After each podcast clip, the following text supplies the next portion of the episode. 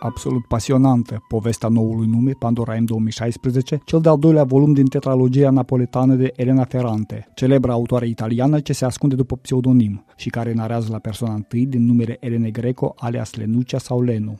Cu neputință de a repovesti cele aproape 500 de pagini ale romanului, în care personajele intră în viața de adulți, Lila măritându-se la 16 ani cu nesuferitul de Stefano, Lenu urmând liceul, apoi facultatea și chiar ajungând să-și publice primul roman, Ada, Gigliola, Carmen Pinuccia și alte fete logodindu-se sau rupând logodna. Antonia, Enzo, Gino și alți băieți din cartier fie plecați la armată, fie, în cazul lui Nino Saratore, dându-se în dragoste cu o femeie măritată, cum făcuse și taică cu ani în urmă. Nimic nu-i scapă ochiului atent al Lenuciei.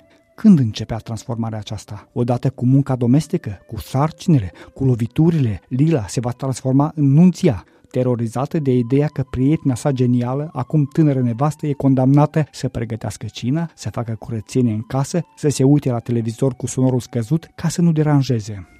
Atât că Lila nu și-a spus ultimul cuvânt în materie de libertate individuală, iar pasiunea ei ilicită pentru Nino Saratore, altminteri iubirea secretă ale Nuciei, cu care va face și un copil, de măsura nebuniei sale.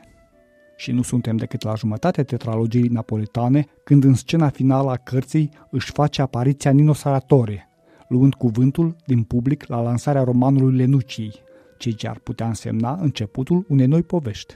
Pentru Radio Europa Liberă, Emilian Galecupăun.